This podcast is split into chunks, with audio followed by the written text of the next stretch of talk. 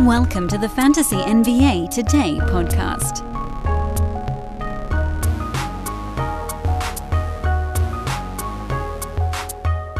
All right, I let the song play to the end. You guys have the jam over on the uh, the live side. Good morning, everyone. Welcome to Fantasy NBA Today. This is your Tuesday edition of the show, February the thirteenth, Valentine's Day tomorrow. What will we be? Who will be our Valentine? Who will be our Valentine tomorrow?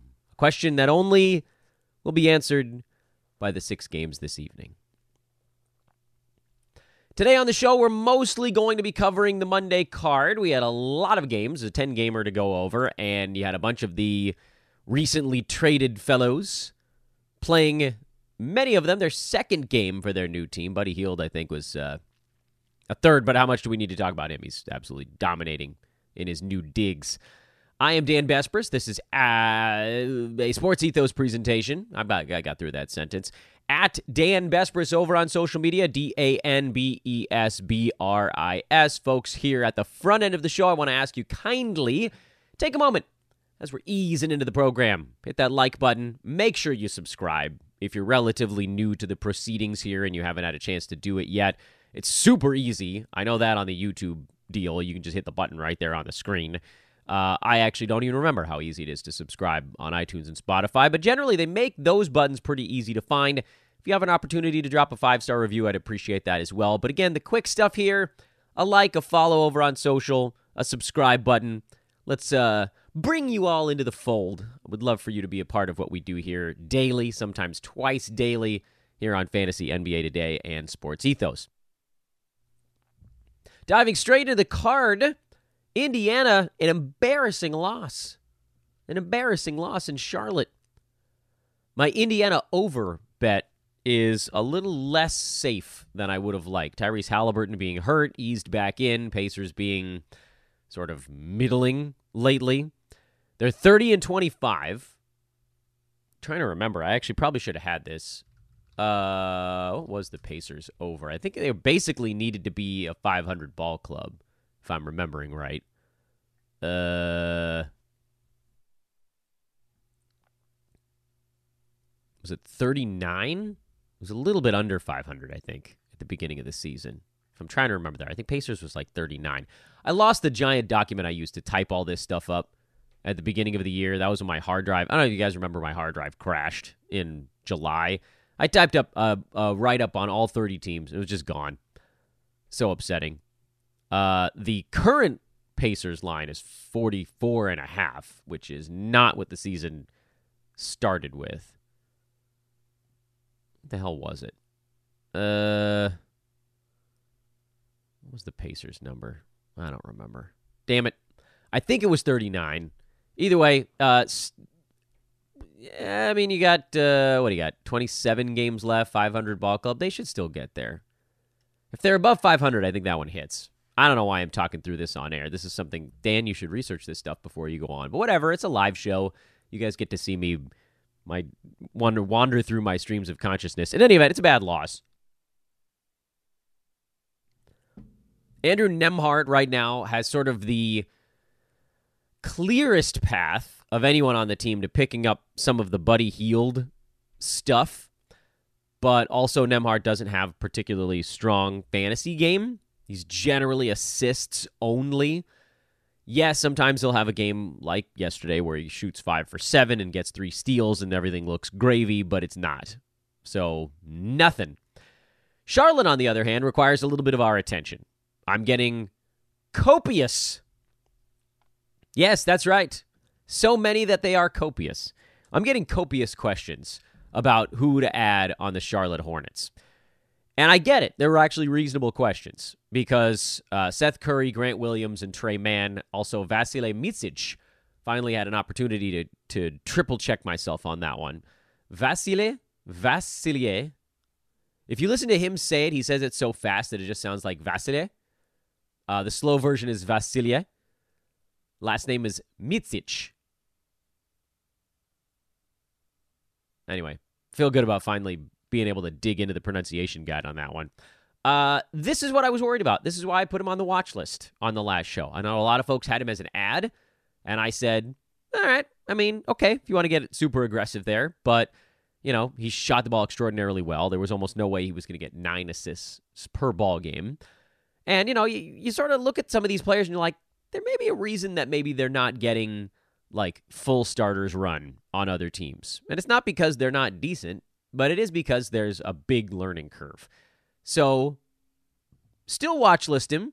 Micic can still be on your watch list, but I didn't think there was a reason to go straight up and add, and I still don't. Seth Curry had 18 points in 19 minutes. The minutes are what you're looking at there, so he also does not need to be added, but you can throw him on a watch list as well. Cody Martin is not one of the guys that got traded, but I did get some questions about him, and he's a low percentages guy. I know he shot five for eight in this ball game, but he generally doesn't.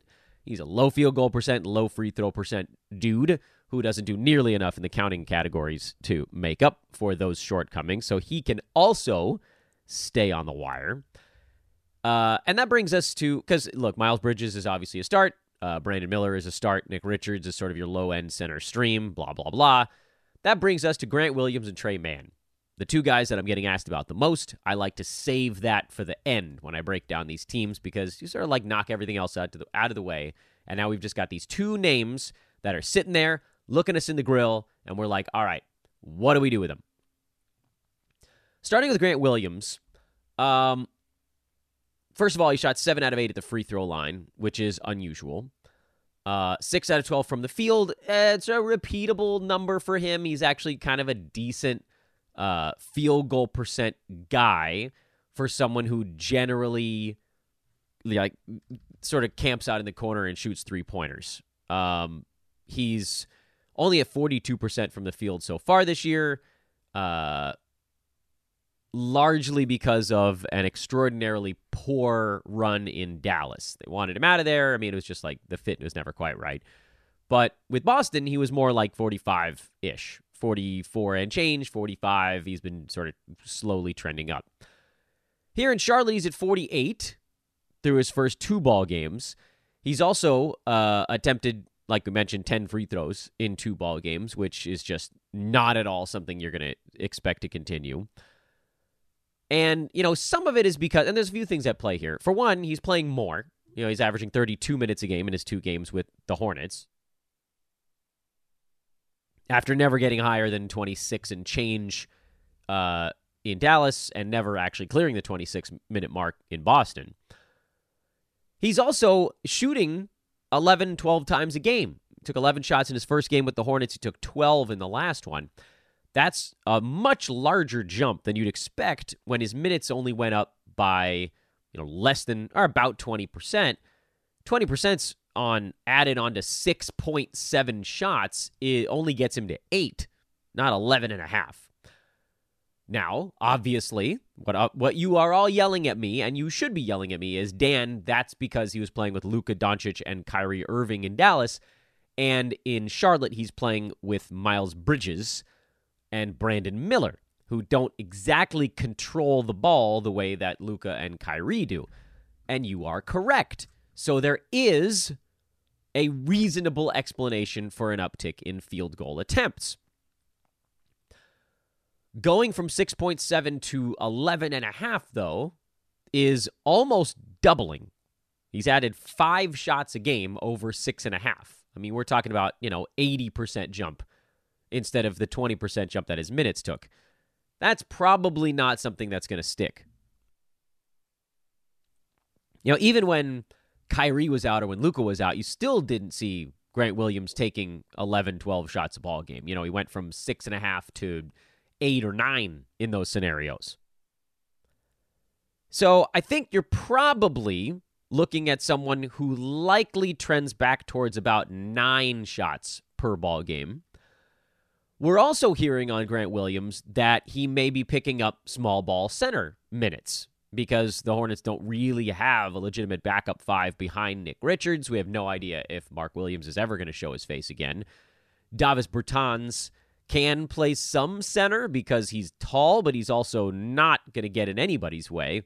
In in as much as at least Grant Williams, who's not tall but is you know a boulder on on legs, he can at least stand in the way of the rim and dudes can't just go straight through him. You know, Nick Richards, you got both. He has height, he has strength. Grant Williams has massive strength but no height. Davis Bertans has height but no strength. So that's why Richards is still going to play the bulk of the center minutes, and he played 26 of them yesterday, which left about 11 for Bertans, and Grant Williams picked up about another 10, roughly, or somewhere in that neck of the woods. Here's the other problem with Grant Williams, though. He, like, yes, as a center, that does mean that he has now a slightly better path towards getting rebounds because he's just going to be closer to the rim. And he's at six rebounds a game in his 32 ish minutes per game in Charlotte. But career wise, Grant Williams is not a great rebounder. In Dallas this year, he was at three and a half rebounds in 26 minutes. And yes, again, I know some of that's because he wasn't playing center and because Luka takes 10 rebounds a game out of a guard position. Even if you go back to Boston, four and a half rebounds in 26 minutes per game. If you add 20% to that, and even then give a center bump, 4.6 is not going to 9 or 10.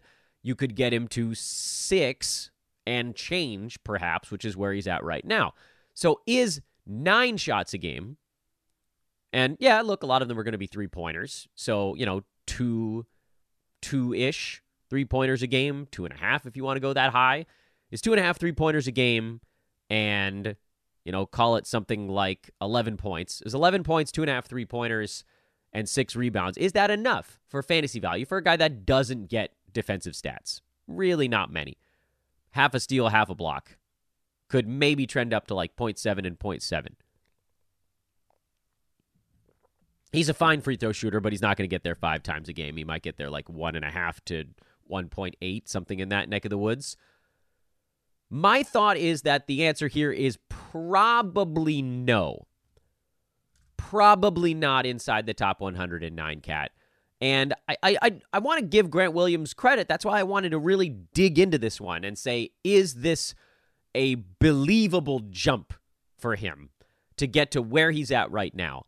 And my, like, again, and I can't know for certain. All of this is just handicapping, but like, we can look at Grant Williams last year, and he was outside the top 200 uh, in, you know, 25 minutes a game in Boston. You can go the previous year, 20 some odd minutes a game in Boston. He was 188. So he's just not that close. Even if he goes from 25 to 32 minutes, even if he goes from 26 to 32 minutes, I just don't think there's enough to get him all the way to the top 100. Does he get himself into a pretty reliable stream zone? Yeah. You know, 125, 150 range is probably in the I mean, even if you said 100 was a best case scenario, 100 to 150 range is probably, uh, I'd say, almost definitely attainable for him. But that, to my, in my eyes, is not a reason to go out there and dive in face first. Now let's talk Tre Mann. And I know I'm pausing on this team a lot, but a lot of these other teams we can blitz through pretty fast today. So let's let's spend time on the stuff that really matters right now. Tre Mann is a very different discussion because he is going to get the usage categories. He's going to take some shots. He's going to have some assists because he's basically the point guard right now while LaMelo Ball remains shelved indefinitely. Uh, and he grabbed nine rebounds in their game against Indiana yesterday. Don't read too much into that. Mann is a is an okay rebounding guard, but you know six and a half rebounds he's averaging in his two and a half games in, in or two games in Charlotte is not likely to hold because there isn't really anything that happened during his time in Oklahoma City that artificially depressed his rebounding. And there's nothing in Charlotte that's going to artificially raise his rebounding. Playing excited basketball right now is what's raising his rebounding number. He had eight defensive rebounds against the Pacers yesterday. I'm fairly certain that's a career high and will probably be a season high. So don't expect Tre Mann to average six and a half rebounds a game. That's absurd. Um, four is quite attainable. Four and a half, even. Like, he's not a bad rebounding guard. He's six three, so, you know, a little bit taller, I guess, than your average point guard or thereabouts, but he's kind of a spindly fellow. Um, and as this as minutes start to wear on him a little bit, the rebounds are they always trend down. You just see that with these young guys that are finally getting a little bit more opportunity. In the short term, the assists are somewhat sustainable. I don't know about eight per ball game, but you'll see at least a chunk because he is basically the point guard right now. So, you know, six plus feels doable. He's also at 10 points in 30 minutes, uh, which feels like a number that could maybe go up a little bit. Not entirely clear. 11 shots per game. He's averaging fewer points than he is shots right now, which is ugly. But, you know, maybe he gets himself to the free throw line a couple of times and that number goes from 10 to, you know, 11 points, 12 points, something like that. 12.6 assists is an interesting starting spot. But, and here's the big old but. Yeah, big butt just blasting things right out of the way. Here's the butt on Tre Mann. Tre Mann is not at all someone we're going to rely upon for percentages. He's a career 73 per, or excuse me, 78.3% free throw shooter, which as a guard is a negative, uh, or it's a negative if you're anybody. As a guard, it's sort of a bigger negative because guards are who you expect to give you a free throw percent lift, and then you sort of account for that by knowing you're going to have a big man. And some big man on your team is probably going to be shooting in the 70s and foul at the free throw line, and that's your sort of your small negative. The guards need to raise it up so the big men can bring it back down. If you have big men on your team that are extraordinary at free throw shooting, this becomes sort of like a reverse proposition, but it's not the way you, you can't handicap that way. I, especially with the way that we have to talk about it on the show, I have to treat this show as though everybody has a relatively average standard roster, meaning your guards do your free throw percent work, your big men bring it back down to earth a little bit. And so there that's the rub with Tre Mann, which makes him a very strong points league ad. So if you're listening to this show and you're playing points leagues, great, got to go at him because you'll get some assists, you'll get some scoring. Uh, you, you'll get a couple of rebounds here, as we saw. There's upside if he starts to actually lean into it or get confident or take some more shots. Points league, yes, you definitely want to get on board. Nine cat, I'm very skeptical. Very skeptical. Because his fantasy game has these absurd holes in it. I mean, this is a dude, and like, I get it. You know, you can't look at the whole season because he wasn't playing any minutes. But even taking these hyperinflated rebounding and assist numbers, I would say, uh, in Charlotte, and combining the fact that he hasn't shot a free throw yet, which once he does, that will become a small negative. That hasn't actually occurred yet. He's still in 31 minutes a game outside the top 150. Meaning, how many minutes do we need this guy to play to get to a top 109 cat valuation? The answer is a number of minutes that are not readily available to most players in the NBA. Like he'd probably have to play about 35, 36 minutes a game to be a top 109 cat guy because we're going to need not 10 points per game. We're going to need more like 12 or 13. We're going to need 13 points per game. We're going to need the eight assists to hold. We're going to need the rebounds to hold over five to cover up for the fact that, and he's averaging one steal a game because he had a two steal game. Uh, and steals will probably be fine. My guess is that he can probably push about one steal per game. We don't really know. I mean, he had he actually has not blocked a shot this season, so I think we can assume that number is going to stay relatively low. Uh, but steals prior to this year, he's been kind of in that like. If you're saying 30 minutes a game, he should be around one steal per ball game, so that'll be fine. That'll be you know average. But big negative in field goal percent incoming, small negative in free throws.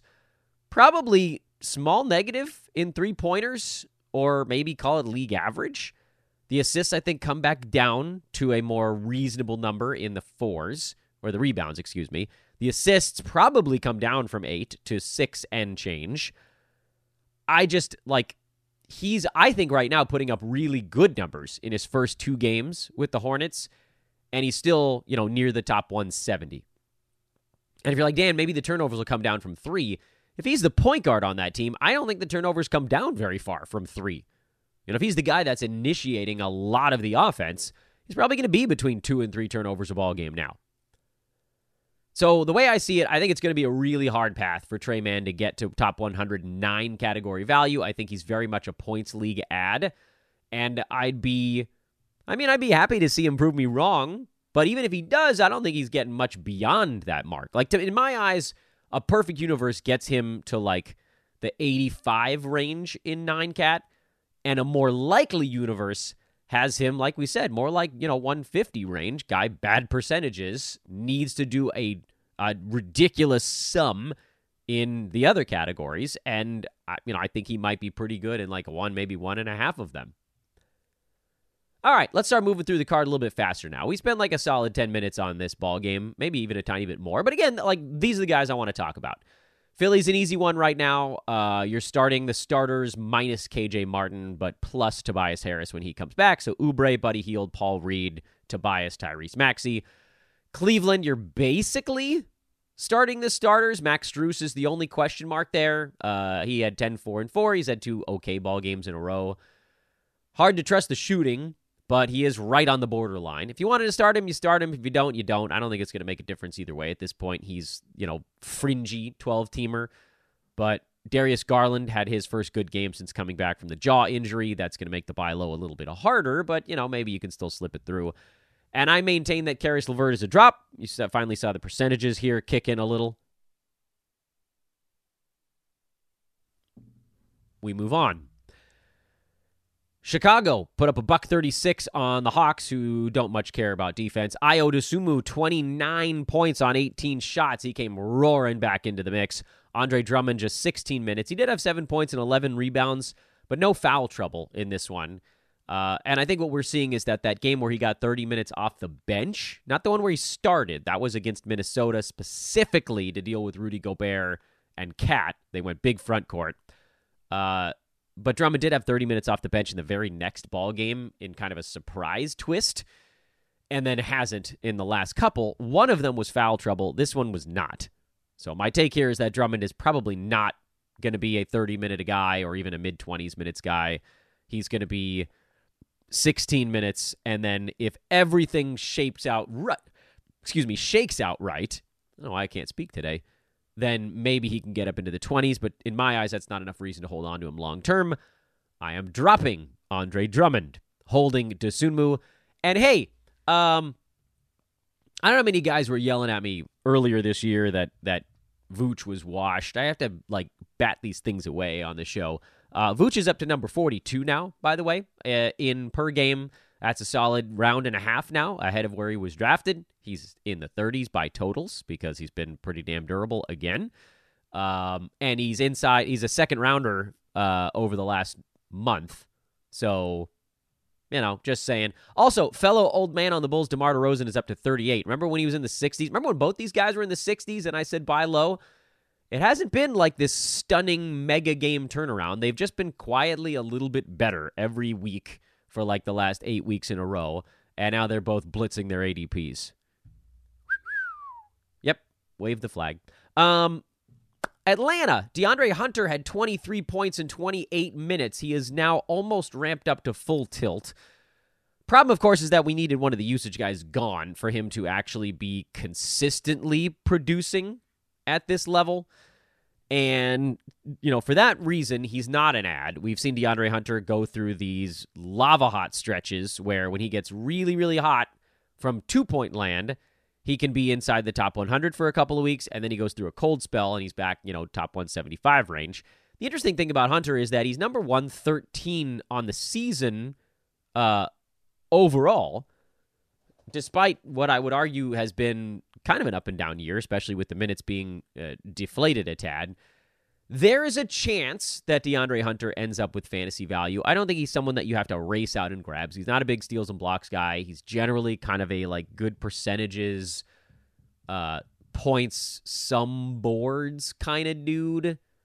Not an exciting fantasy line. Good free throw percent. We should throw that in there as well. Steals are eh. Threes are a little better this year he's just, you know, Max Strus is kind of a similar type guy. That's probably going to be hovering right on the edge of nine cat value. And so do whatever the hell you want. It's not going to change your team.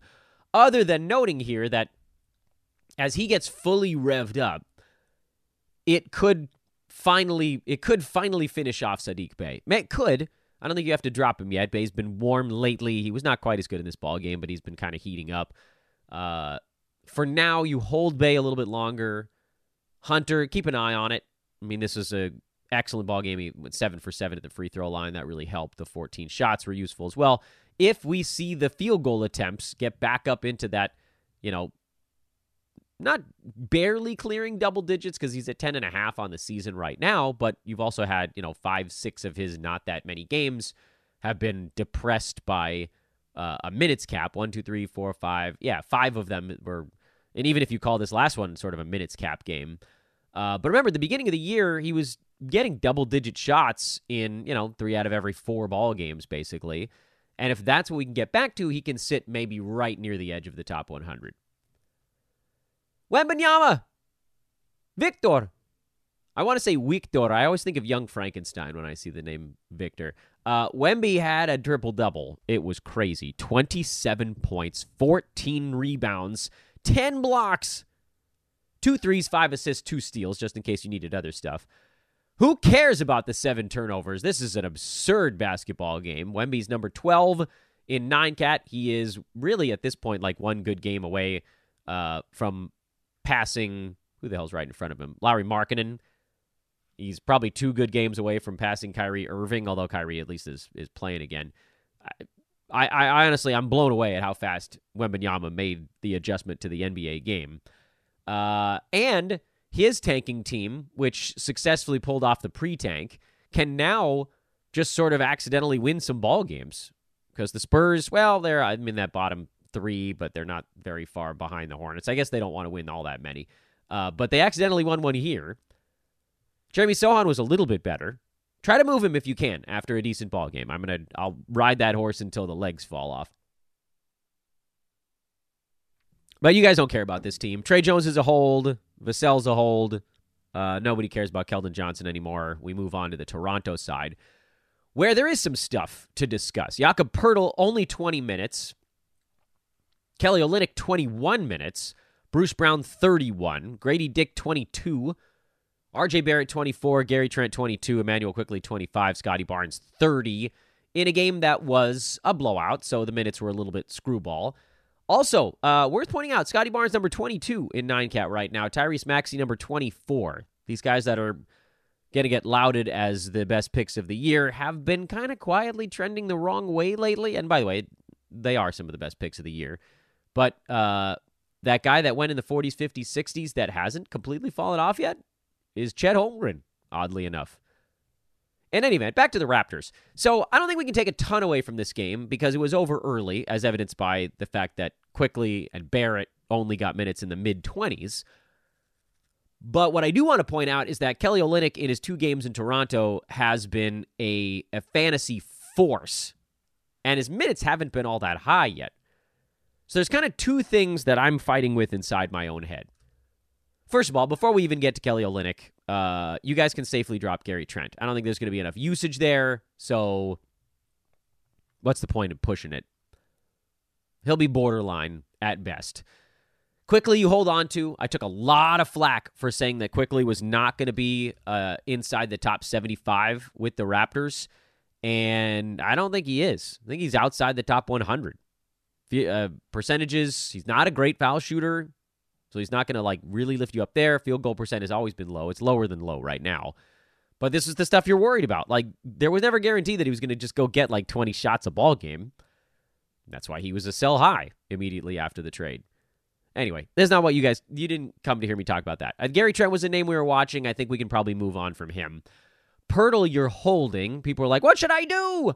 Uh, you're holding because it's been two games with the new pieces, and one of them was a blowout. So if you're like, if you really want the answer to that question, you're not going to get it in one and a half games of data with the new players in Toronto. Toronto played a bunch of guys that like the deep bench in this one. How many players did they use? 15 or no, 1, 2, 3, 4, 5, 6, 7, 8, 9, 10, 13. They go 13 deep here. Am I counting that right? Fast. So Bruce Brown got 31 minutes. I don't fully understand why. He's not a fantasy ad. Which brings us to Olynyk as the Will he or won't he? You guys know my love for Kelly Olynyk's fantasy game is unparalleled. It is unbridled. I have there's no bridle on my Kelly Olynyk love, especially on the roto side. This is the this is the magic. This is the magic of Kelly Olynyk. He's played 22 and 21 minutes in his two games in Toronto. And in those two games, he's averaged 14 points, five and a half rebounds, two and a half assists, three steals, half a block, a three pointer, on 50% shooting, and a perfect 100 at the free throw line. Kelly Olynyk, and you guys don't need me to lecture you on this. You guys know because we've like this podcast for years has been the the Kelly Olynyk Power Hour, and there's no reason that that's going to stop anytime soon. He's a fantasy monster when he's not being fully marginalized, like he was in Miami, basically, and to a certain degree, like he was in Detroit. Utah let him be Olynyk. Houston let him be Olynyk. Houston let him be Kelly plus. There was nobody else there. He went crazy. Utah let him be sort of like regular version Kelly, and he was good. Like short-term memory is is a mess these days. Do you guys remember that last year Kelly Olynyk was a top 100 guy in nine cat in Utah? we just kept thinking they were going to fully pull the plug on him, and they never did. Last season, he averaged 12 and a half points, six boards, four assists, a steal, half a block, one and a half three pointers on 50 85 splits. He was good. He was legitimately good last year. He was just inside the top 100. Uh, and he was like average to slightly above average in almost everything. But that was also 28 minutes. So that's the thing we have to sort of keep in the back of our minds. This year, Olynyk is playing 20 minutes a game, and he's inside the top 140 because he's shooting 56% from the field. That's an unsustainable number. If you bring that back down to 50 or even just slightly above 50, he falls back more towards, you know, top 150, top 160 range. So long term or even medium term, is 21 minutes actually enough for Olynyk to do the kind of damage we need him to do in Toronto? The answer to that question is no. Much as I'd love to say that Kelly can average 14, 6, and 3 with, you know, whatever he's at right now, three defensive stats, a ball game, and perfect free throw shooting in 21 and a half minutes, he can't. Believe me, I want him to. I want him to average those numbers more than anything in the universe, but 21 minutes is not going to be enough. We need to find a way to get him to 24 or 25 because we can assume, I think, in Toronto that his job there is going to be a little bit bigger than it was in Utah. Not by a ton. Toronto still has plenty of guys that are going to be doing usage stuff, but he's effectively, when he's on the floor for the Raptors, he's kind of the point guard. Like the fact that he's getting three assists a ball game in 20 minutes is not crazy. And in fact, you might even see that number trend up a little bit. You had extra Bruce Brown in yesterday's ball game. Scottie Barnes, point forward. Uh, Bruce Brown, point wing. And then Olynyk, point center are kind of like the three ball movers on Toronto right now. And I don't know that they want Scottie Barnes to have to be that guy. I think they'd rather him just go be aggressive. Be aggressive. Let's sneak that in there. What am I doing? Get to the point, Dan. I'm speculatively adding him. I don't see the world's clearest path to 25 minutes for Olynyk. But it's not invisible. It's can he play alongside Jakob Poeltl and Scottie Barnes? Eh, they could try it. How many minutes do the Raptors want to shoehorn into the Grady Dick bucket? Be careful, Dan. It's probably not wise to say Dick bucket in a row on a podcast. We're talking about a player here for people. Don't be dirty. What about Bruce Brown? I know they didn't move him. How much are they going to play him? Yeah, the $20 million option on next year that, like, what? That dude got paid for being the perfect facilitator on Denver. So I don't know, is the short answer to is this going to pan out? But what I do know is that if it does, I want to be there for it. The nice thing is, on the head to head side, Olynyk's not going to hurt you. Play him head to head, even even if he only gets 20 minutes in a ball game he's still going to compile you some numbers in, you know, five, six different categories and not hurt you in the percentages, which is also lovely. Roto against the games cap, probably stick him on your bench. Denver Milwaukee was uh, low on fantasy storylines other than KCP coming back too early from his hammy. He'll be out through the All Star break now. Jamal Murray left uh, with tibia inflammation. That's not a great sign. He'll, I'm sure, be out through the All Star break as well. You're not making any adds here unless you badly want to try to wedge a Reggie Jackson, you know, like 14, 15 point, four assist, nothing else fantasy line into the brief period here before the All Star break. When does Denver play again? Tomorrow? Yeah, they got Sacramento tomorrow. High scoring game. So, yeah, I mean, Reggie might put up some numbers in that one, but don't blow a roster move on that on the head to head side. And frankly, I don't know that the Roto side is even worth it. What you will get is bonus Nikola Jokic, bonus Aaron Gordon, and bonus Michael Porter Jr. for a game. And that's probably the more fun actual fantasy fallout from those small injuries. Buckside, Khris Middleton remains out. Malik Beasley is your three pointers stream. I wouldn't go much farther than that. Uh, Jae Crowder is in there and starting, but he's a fantasy disaster. And then Pat Connaughton is picking up some bench minutes, but he's also a bit of a fantasy nothing. So there you go. Beasley, if you badly need threes, but probably you don't need them that badly. We got to move a little faster, don't we? We're 36 minutes into this thing. But hey, before we get to New Orleans, because I know you guys want my opinion on Herb Jones, before we get to New Orleans and Memphis, this is a perfect time mid show to remind you guys, because the, the live viewership here also has picked up quite a lot uh, in the last 15, 20 minutes. Hey, check out our buddies over at manscaped.com. Use promo code ETHOS20, ETHOS20 at manscaped.com to get 20% off your order and free shipping. Oh, yes. Oh, yes. 20% off your order and free shipping. I thought I sent a tweet out and I feel like it vanished. Where did it go? Did I delete it by accident? Well, in any event, that doesn't really matter. Uh, Manscaped again, that promo code is Ethos20, Ethos20, 20% off and a free shipping on your order over there. Um, get a handyman or get a lawnmower. That stuff is good, man. I like I keep saying it. You're not going to have to get electric facial hair trimming stuff ever again. So stop screwing around and just go get your stuff at manscaped.com. Also, uh, this is a big live viewership here for a regular recap show. Hi, everybody.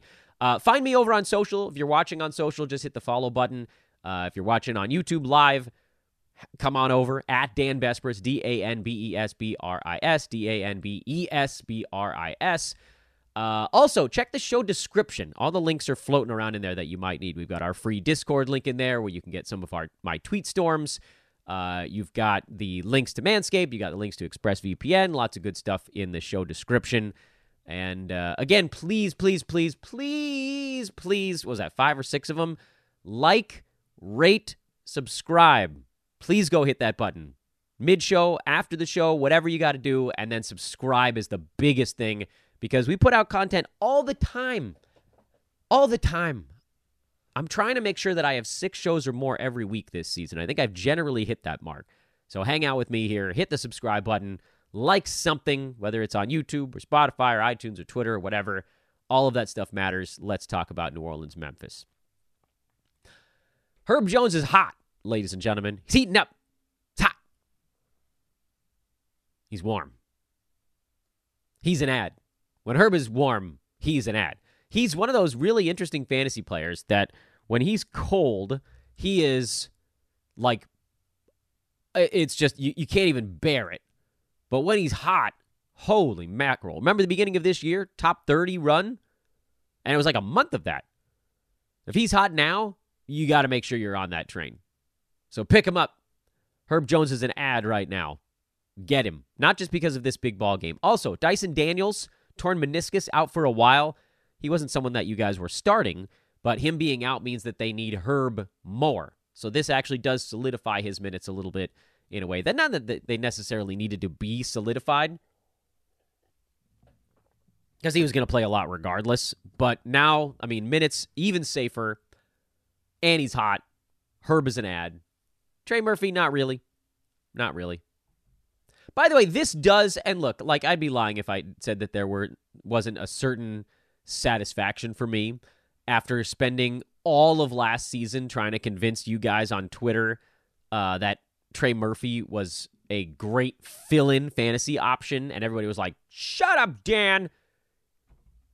Take him off your fill in board. That's disrespectful. And I was like, not really. Like, we haven't seen him post consistent top 100 numbers when all of the big usage guys are healthy. He was top 60 range last year, but Brandon Ingram, Zion, sometimes both, were out. McCollum was out for a while. Like, the big Trey Murphy games come when a usage guy is out or when Herb is out and his minutes are just big enough to sustain it. This year, 125 range with the team healthy. Tried to tell you guys last year. Nobody believed me. Some of you believe me, but also it felt like nobody. I got yelled at so much for just leaving Trey Murphy on the injury replacement board last year because he still hadn't convinced me that he was a value when the team was healthy. So the Grizzlies are messy. Ugh. Um, Vince Williams Jr. is a play because he gets 30 some odd minutes. Obviously, JJJ, when he's upright, he's a play. Scotty Pippen has the whole, you know, two-way contract thing going on. He actually hurt his back in this ball game. When he's starting, Pippen is a play, but you kind of have to spot play it because you don't know when he's actually going to use up one of his his two-way days. And then Santi Aldama is the only other one in my eyes that's really all that close. GG Jackson uh, was out for this game for violating a team rule. He's playable on the points league side. I don't think GG's a guy for nine cat. Aldama remains a question mark. I remain somewhat hopeful, but then he comes out and shoots two for nine. Like that's that's the that's the rub with Aldama. We know his percentages are not going to be helpful. What we don't know is how unhelpful they're going to be. And I know I'm repeating myself. I don't want to. Look, the short version is if he's, you know, 45 and 75, his splits, he'll be a nine cap play. If he's 42 and 62, he won't. And right now he's closer to 42 and 62. But also, how many guys have his fantasy appeal and are suddenly going to get 30 minutes a game out there? Not that many. Also, Grizzlies added uh, Jordan Goodwin, mentioned this on yesterday's podcast. Keep an eye on him in their next ball game. It's a 10 dayer, so it would be a short term thing, at least to start. Uh, but we know he has excellent fantasy game. So uh, one eye on Jordan Goodwin. Donte DiVincenzo hurt a hamstring. Why? Oh, I don't know. Maybe because the Knicks have been playing everybody 45 minutes a game for the last three weeks. Thibs is breaking people, man. He's breaking with it. He's breaking his toys. This is what he always does. He's like that kid that just plays a little too hard with his toys. Anyway, uh, you'll hold on DiVincenzo until we find out uh, how severe this thing is, and plus you got the All Star break coming up. Hold on Josh Hart. Hold on Precious Achiuwa. Don't pick up Jericho Sims because Hartenstein is close. Uh, Burks is a drop. Bojan Bogdanovic probably a drop. As we mentioned yesterday, I called him a temp hold because I wanted to see what his role would look like with the team there. If DiVincenzo has to miss the next ball game, you might be able to squeeze, you know, one good game out of Bogdanovic. Even then, I'm not entirely sure. But he's going to trend towards a drop at some point. Question is, how long do you want to give him before you pull the trigger on that? On the Houston side, Amen Thompson filling in for Freddie VanVleet. And, and as much as it pains me to say this, and Dillon Brooks also filling in for Freddie VanVleet. Brooks is getting a lot of shots right now. Sometimes that's a bad thing for him, but overall, he's making enough of them in the Freddie VanVleet absence to be a fantasy stream. So you've got two streamables in Thompson and Brooks until VanVleet comes back, who will be reevaluated after the All Star break. Wizards Hey, Tyus Jones, career high 16 assists for sweet, sweet Tyus. Sweet, sweet Tyus. Somehow he only stayed, he didn't move up. He was number 59 coming into this ball game, and he left at number 59. It's harder to move up and down the board right now when we're this far into the season. Marvin Bagley, 12 and 13 in 28 minutes. This is why we said to hold because there was just no way he was going to play 15 minutes a game and they were going to go all Deni Avdija at center because frankly there are some teams out there that are too big for that. Mavs happen to be one of them. So Bagley got almost starters minutes. You guys know I hate his fantasy game, but if he's going to get 28 to 35 minutes a ball game, then he's going to end up being a start. So hold on, see what happens. Again, no guarantee that it works, but see what happens. Give it a little longer. Bilal, no. Been trying to warn you guys about this for a long time. Avdija, uh, he had a bad shooting or free throw and turnover game. This is kind of what happened to him late last year, but he's a hold right now because he is getting some small ball center minutes. That's good. Corey Kispert has cooled off. You can go ahead and drop him. I mean, I like the fact that he's still trying to get 10, 11 shots up per ball game. That's good. But his fantasy game doesn't support holding on to him when he's cold to wait for the warm spells. Daniel Gafford, PJ Washington both started for the Mavs yesterday. PJ has clunky fantasy appeal, so he, as I mentioned, I think is a drop. Gafford, 24 minutes, which, I mean, honestly, it could have been more. But what am I going to get greedy? 16 points, 17 rebounds, two steals, five blocks. You can call it a revenge game if you want, but honestly, he just fits with Doncic and Irving. He can attack the rim pretty similarly to the way uh, Dereck Lively can, but he's a better defender and he's not going to make as many mistakes. So uh, you got three guys you can start on the Mavs right now: Luka, Kyrie, and Gafford. Those are your three.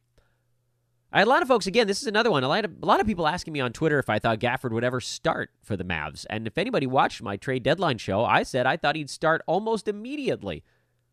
Well, Warriors blew out the Jazz. Dubs are playing better. Jazz are playing worse. Uh, Utah has again kind of leaned into the not. It's not a full tank, obviously, because moving Agbaji and Olynyk is not like you unloaded your best guys. But part of what made the Jazz so appealing when they went on that hot run was that they had all these different lineup combos they could use, and Olynyk was a glue guy in a lot of them. So they got to find and we'll come back to the Warriors. Let's talk Utah first. We got to find the Utah Jazz do someone that can be a connector in that same way. And I don't know that they have that guy.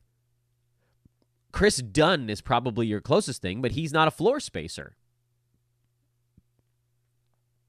So who's going to be the point guard? Is it going to be Collin Sexton? Because he's not really a point guard. Is it going to be Keyonte George? Because he's probably too young to do it. I think Utah is going to feel this impact. Well, the good news is John Collins is going to put up numbers. He wasn't that great in this ball game, but he'll be fine. Walker Kessler is going to finally put up big numbers. Enjoy this run. Collin Sexton, keep playing him. Uh, Jordan Clarkson showing signs of waking back up again. This could be sort of like the next little mini heater for him after that big downturn. You're not picking up THT. Uh, you're not picking up Taylor Hendricks. I don't know where the Taylor Hendricks Twitter stuff was coming from. Uh, and then Keyonte George, I've been out on for a long time. You can keep one eye on him. Keep one eye on Kris Dunn also, just to see if any consistency forms, but there hasn't been so far. So, blech. Over on the Warriors side, we said hold Klay Thompson. He bounced back. Hold Andrew Wiggins. He's been okay. Uh, hold Draymond, obviously, Steph. Uh, Jonathan Kuminga showing signs of slowing down after his world beating three month long mega heater that was just like the most obvious sell high moment on planet Earth. He'll be fine. He'll be a top 100 guy the rest of the way, or maybe even a little bit better. But you probably could have gotten like a top 60 dude when he was really cooking at like a first, second round pace for three weeks. Now that'll be harder. And then Brandon Podziemski's the other one. I think he's probably trending towards a drop in many formats, and a lot of that's because Gary Payton came back and he's going to ramp up because he's their best defender uh, wing defender at least outside of Draymond, who's you know he's always going to be the anchor on that side. So Payton's going to get some minutes as his body solidifies, and uh, a bunch of other guys are going to give him some of those minutes, and some are going to come from Podziemski, who was close.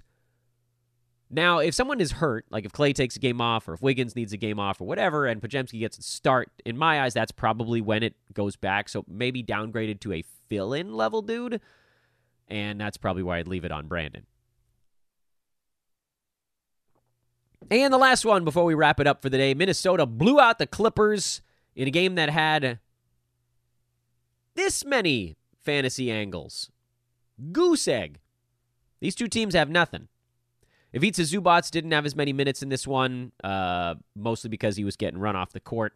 Not run off the court. That's not the right expression. He was just getting played off the court by KAT and Gobert. They were just better, but he was still fine. Zubac belongs on rosters as a low end center. He'll be in that kind of Nick Richards department.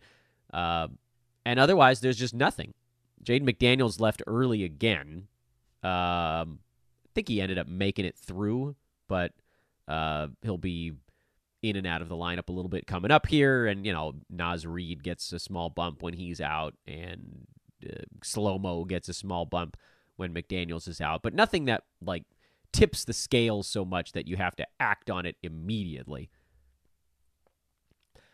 And that, ladies and gentlemen, is a show that took longer than I expected it to. But we went super in depth on some of those uh, recently traded guys. I think that's honestly what everybody wanted me to talk about. One question in the chat room was about Peyton Watson on Denver. He's a possibility to be interesting for a game. Yeah, I mean, I, I would consider it. Problem is that going into the All Star break, I don't know if he's going to be good in their game tomorrow. And it's not like you can say, oh, well, maybe we like take a game and see how it goes and then pick him up because then they have a week off and presumably Jamal Murray will be back. Maybe KCP is back on the other side of that, and then we've picked up a guy and didn't even really get to use him. So I would probably watch someone like a Peyton Watson on Wednesday, and then if we come out of the All Star break and the same guys are still out for Denver, then you maybe make that swap like next Wednesday or next Thursday morning or something. Uh, but uh, that's my hesitation to dive in uh, right now. That's a good question on uh, on Peyton Watson. Uh, here's a fun question we can ask at the end. Who is the sexiest player in the NBA and why is it Davis Bertans? I don't know, man. Why is it Davis Bertans? We'll leave that one for the chat room. There's Davis love coming through. Maybe it's the sweet, like, pseudo comb over thing for a guy who doesn't need to sweep his hair over like that. Just wait, Davis. You're only 31. The hair will continue to thin and then you can really bring in the comb over. You know what? Maybe people like Davis Bertans because he looks like uh, what was that toy called? Was it called Wooly Willy? Was that the toy where you could magnetize a beard and hair? And like the easiest thing to do was always just to put a beard and then loop it around to the top. And that's what Davis looks like to me. Because he's got like the hair that goes into the fade and then comes right back for the beard. So it's like hair, not hair, hair. Cartoonish. It is cartoonish. So, yeah, I think that's that. 50 minutes feels like enough, doesn't it?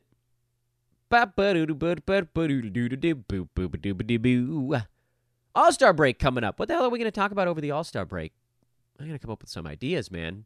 But I guess you guys don't listen to uh, me talk through that on air. I'm Dan Besbris. Thanks for watching, everybody. Please do hit a like or a subscribe button on your way out. Find me over on social at Dan Besbris. This was Fantasy NBA Today, a sportsethos.com presentation.